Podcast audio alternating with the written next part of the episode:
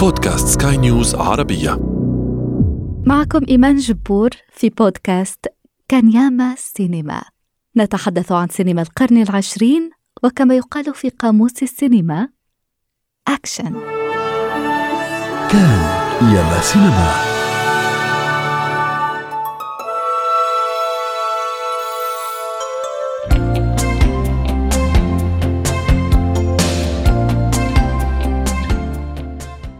يجمعهما القدر دون أن يخططا لذلك. مس دايزي المسنة الجنوبية العنيدة ترضخ على مضض عندما يقرر ابنها أن الوقت قد حان لتتوقف عن قيادة السيارة بنفسها. يجبرها على الاستعانة بسائق وهي الوظيفة التي تسند إلى هوك. في البدء لم تسر مس دايزي ابدا بدخول هذا الرجل الافرو امريكي إلى حياتها. Something wrong back there, Miss Daisy? No. Something I done? No. Yes. Miss Daisy, I ain't done nothing. You had the car parked right in front of the front door of the temple like I was the Queen of Romania. Everybody saw you. يمر الوقت وتتعلم الأرملة المتقاعدة تقدير هوك على الرغم من خلفياتهما المتباينة تتشكل بين الاثنين أواصر صداقة خاصة تعمر لربع قرن. Driving Miss Daisy الفيلم الذي أخرجه بروس بيرسفورد وأدى بطولته كل من مورغان فريمان وجيسيكا تاندي. الأخيرة نالت أوسكار أفضل ممثلة من أصل أربع جوائز أوسكار حصدها الفيلم وكانت بذلك أكبر المتوجات بالجائزة سناً. الفيلم مقتبس من الجزء الأول من ثلاثية أتلانتا المسرحية التي خطها الكاتب الأمريكي ألفريد يوري. يسخر الفيلم بالعديد من المشاهد القوية. نذكر منها رحلة هوك ودايزي إلى ألاباما لحضور حفلة عيد ميلاد شقيق دايزي وكانت المرة الأولى التي يغادر فيها هوك حدود ولاية جورجيا. يتوقف المسافران على جانب الطريق فيلمح اثنان من رجال الشرطة البيض هوك فيتوقفان. أفرو أمريكي على متن سيارة كاديلاك جديدة أمر يثير الفضول والريبة. وعندما يكتشفان أن دايزي يهودية يستخفان بالاثنين ضمنيا ويتفوهان بعبارات عنصرية فور مغادرتهما. Hey boy, Yes.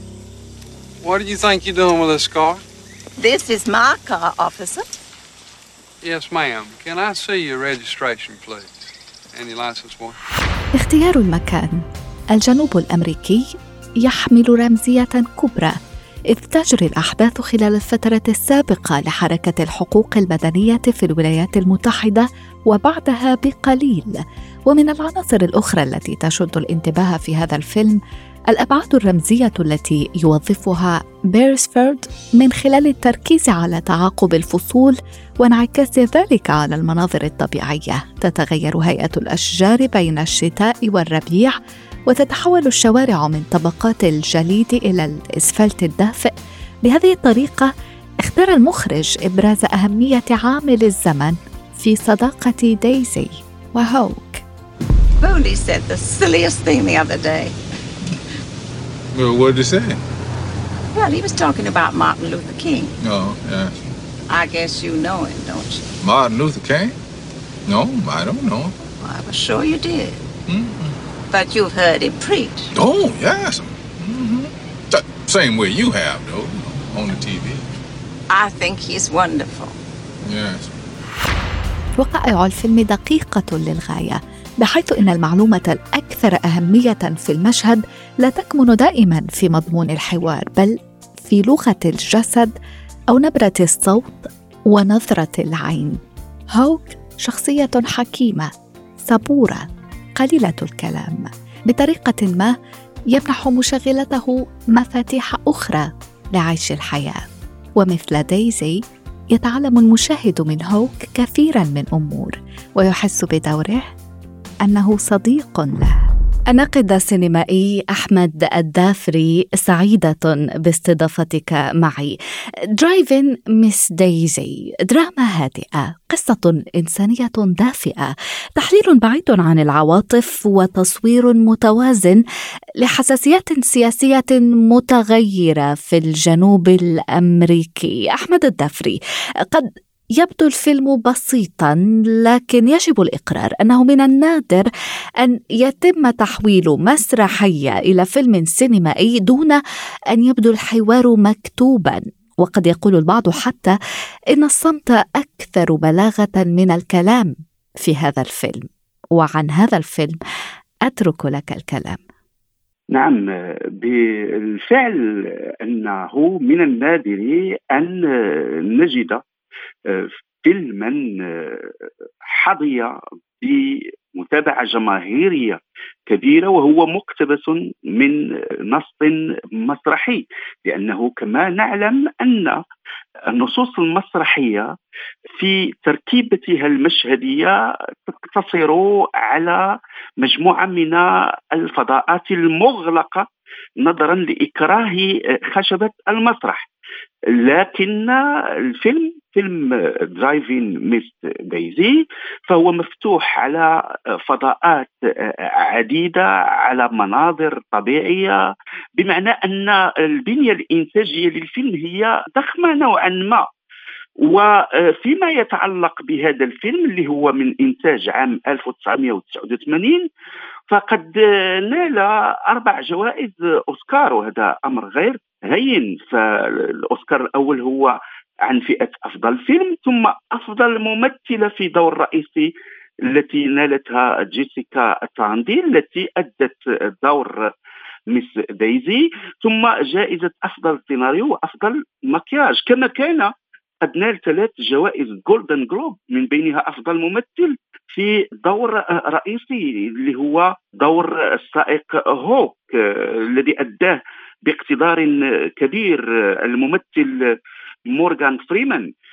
بالتأكيد كما تفضلت فالبنية الحكائية للفيلم قد تبدو بسيطة عبارة عن قصة هادئة. قد تبدو للبعض بأنها غير مثيرة على مستوى الأحداث وعلى مستوى الصراعات ولكنها في عمقها تعكس مجموعة من الصراعات الداخلية بين الشخصيات وكذلك تعكس مناخا كانت تعيشه مدينة أتلانتا في ولاية جورجيا بالولايات المتحدة الأمريكية بحكم أن إحداث الفيلم تدور في الفترة ما بين خمسينيات وسبعينيات القرن الماضي ونحن نعلم أن مدينة اتلانتا فهي كانت مهدا لمجموعة من الصراعات المرتبطة بالميز العنصري الذي كان يتعرض له الأمريكيون من أصول إفريقية. الميز العنصري وكذلك اتلانتا هي المدينة التي نشأ وولد فيها مارتن لوثر كينغ الذي يحضر في هذا الفيلم الذي استطاع أن يؤثر بفكره وخطاباته على مس دايزي رغم أنه كاثوليكي. مس دايزي هي امرأة مسنة آه، ثرية يهودية متدينة آه، تمارس طقوسها الدينية في المعبد. ولكن مع ذلك استطاعت في إطار هذا الحوار بين الأديان داخل الفيلم أن تربط علاقة صداقه متينه مع سائقها هوك الذي هو متدين ومن كاثوليكي آه، الديانة. هذه المواقف التي يمكن أن نستشفها من الفيلم حول التعايش بين الأديان فهي كان المجتمع الدولي في حاجة إليها في لحظة خروج الفيلم. الفيلم هو نسيج من الأفكار هو تركيبة من الآراء حول واقع الولايات المتحدة الأمريكية في تلك الفترة لحظة صراعها من أجل تحقيق السلم والسلام بين الأمريكيين البيض وبين الأمريكيين من ذوي الأصول الإفريقية. وربما المأساة ينتهي المطاف بمس ديزي إلى مركز لإيواء العجزه بعد أن أصيبت بمرض الخرف.